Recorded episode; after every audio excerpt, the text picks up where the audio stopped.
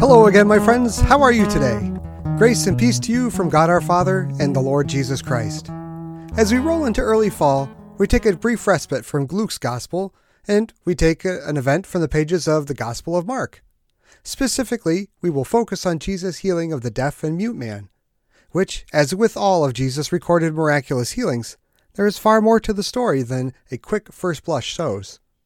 Come along with us as we study God's Word and all the beautiful depth it holds.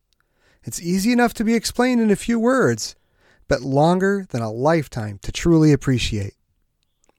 Last week, I encouraged you to get involved in one of our Bible studies. This week, many of us already have, or soon will send off those small humans to school. What about their connection to God? It would be easy to overlook it with how full our schedules are. We also have many opportunities for learning more about God that are tailored for younger audiences. We have a weekly junior youth group for kids up to the eighth grade on most Wednesday evenings, and a separate senior youth group for high schoolers that meets at the same time. These groups not only study God's Word, they play games, watch movies, and even occasionally take a road trip. Give your kids a solid foundation and a chance to make friends that share the same Christian values that you treasure. And now for a little shameless promotion. There was an old shampoo commercial that used to claim that its awesome qualities were passed on from one friend to two friends. Those two friends told their two friends, and so on, and so on. Can you imagine how many people would have a chance to hear the key to eternal life and peace if we told just two friends about this podcast? But where do you tell your two friends where to find us? Well, we're easy enough to find on podcastindex.org, Apple Podcasts, or Google Podcasts by typing St. Mark Bemidji in the search bar. And if you're so inclined, hit the subscribe button on your podcast app so you don't have to keep looking us up every day. I'm itching to get started with our devotional now, so press pause on your search for that perfect shrimp jello mold recipe and let us ponder the word of the Lord. In the name of the Father, the Son, and the Holy Spirit, Amen. Again, Jesus went out from the region of Tyre and came through Sidon to the Sea of Galilee within the region of the Decapolis. They brought to him one who was deaf and spoke with difficulty, and they implored him to lay his hand on him.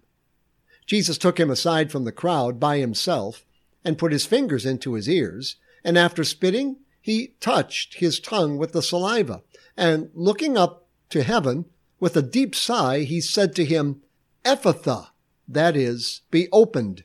And his ears were opened, and the impediment of his tongue was removed, and he began speaking plainly.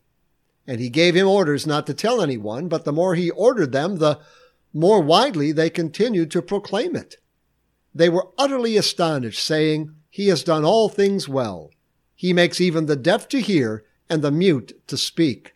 The words of Mark chapter 7, my text. In the name of Jesus, Amen. Six actions of Jesus before he spoke the words of healing are noted in Mark's text. First, Jesus took the man apart from the multitude by himself. The poor man was cut off almost entirely from communication with his fellow men and had to be taken by the hand.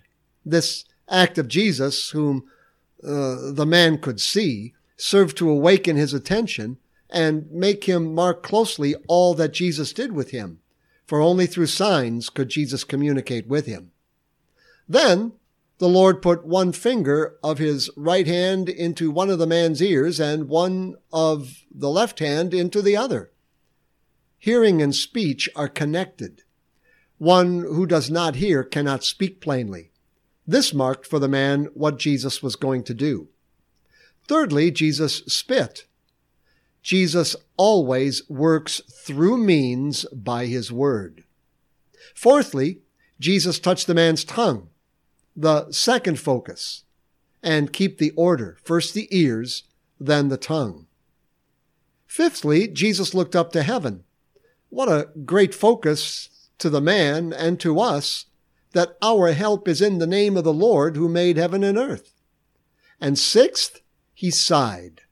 The sigh teaches his compassion, as Jesus had often done. all communicative, all preparatory. But nothing happens until Jesus speaks the word be opened. At Jesus' word, the miraculous occurs. Ears are opened by his word. Tongues are loosened by his word. Opened ears can hear the word of God, be brought to faith, and be saved. The mouth is opened by Jesus so that it may bring forth the praises of him who called us out of darkness into his marvelous light. As St. Paul wrote, Confess with your mouth Jesus as Lord and believe in your heart that God raised him from the dead, and you will be saved. For with the heart a person believes, resulting in righteousness, and with the mouth he confesses, resulting in salvation. For the scripture says, Whoever believes in him will not be disappointed. The deaf mute man was not at all disappointed. He heard the word of God and he believed. Grant this, Lord, unto us all. Amen. That's all there is for today, but we are so happy you took a few moments out of your busy day to listen to God's Word with us.